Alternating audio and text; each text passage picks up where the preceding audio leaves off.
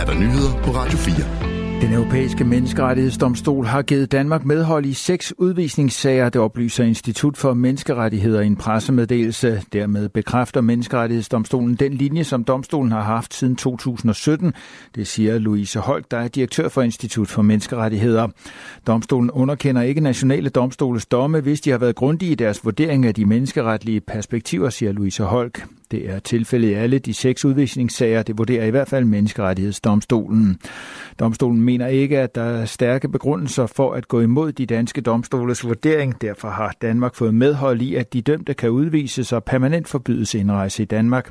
Alle dømte har stærk tilknytning til Danmark, og udvisningen kræver derfor en væsentlig begrundelse. To af sagerne handler om to brødre med både dansk og algerisk statsborgerskab. De blev hver idømt tre års fængsel for forsøg på at tilslutte sig islamisk stat.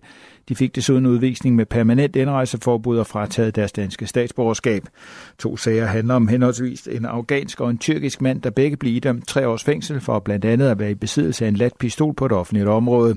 En sag handler om en tyrkisk mand, som blev idømt seks år og tre måneders fængsel for forsøg på manddrab. Den sidste sag handler om en svensk mand, der blev idømt to og et halvt års fængsel for blandt andet røveri. Den første minkavler får nu sin erstatning efter den såkaldte Fast Track-ordning, der åbnede for ansøgninger i oktober sidste år. Det oplyser Fødevareminister Jakob Jensen til Landbrugsavisen. Når man får et tilbud, så kan man bruge al den tid, som man vil til at vurdere, om det er på et acceptabelt niveau og tæt på det, som man selv havde forventet. Man kan så sige nej, hvis man vil det. I dette tilfælde er der sagt ja, og så får man pengene udbetalt relativt få dage senere, siger Jakob Jensen til Landbrugsavisen.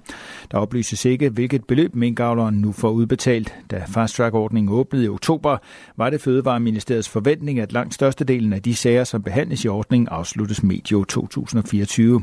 Det er frivilligt for minkavlerne at ansøge om turboordningen. Et bredt politisk flertal blev i maj 2023 enige om, at minkavlere skulle få udbetalt erstatning hurtigere end først aftalt. Med den nye aftale blev minkavlerne via Fast Track-ordningen tilbudt at få udbetalt en erstatning senest i midten af 2024 i stedet for ved udgangen af 2027.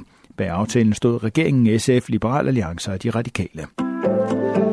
Økonomien i EU kommer ikke til at vokse i et lige så højt tempo i 2024 som tidligere ventet. Det viser EU-kommissionens vinterprognose, som er blevet præsenteret i dag. Nu ventes EU's økonomi at vokse med 0,9 procent for hele året. I efteråret lød vækstprognosen på 1,3 procent.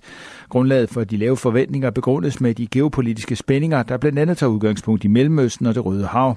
Konflikten er med til at vippe balancen, så pilen i højere grad peger mod ugunstige resultater end det modsatte. Det Røde Hav er et af verdenshandlens absolute knudepunkter, men i de seneste måneder har en række angreb mod skibe fået mange rædderier til at indstille sejladsen i området. Hvis der i 2024 sker yderligere forstyrrelser af handlen, kan det blandt andet være med til at øge prispresset, skriver EU-kommissionen i sin rapport. Danmark har underskrevet på en, underskrevet en ny konvention omhandlende internationalt samarbejde, når det gælder retsforfølgelse af folkedrab, forbrydelser mod menneskeheden og krigsforbrydelser, det oplyser Justitsministeriet i en pressemeddelelse.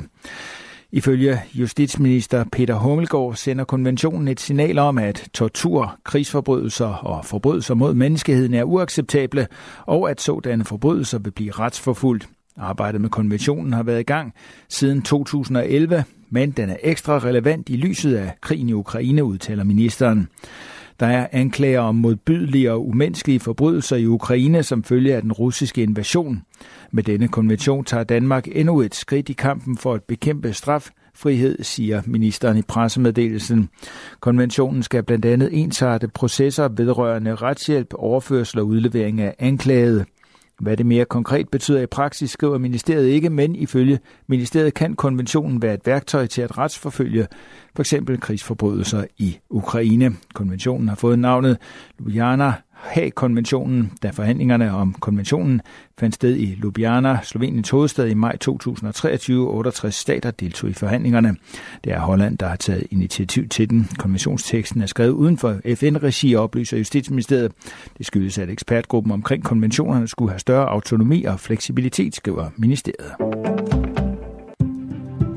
Gråt og diset eller tåget vejr, perioder med regn, temperaturer mellem 3 og 10 grader, svag til jævn vind mellem sydvest og sydøst. Det var nyhederne på Radio 4. De blev læst og redigeret af Thomas Sand.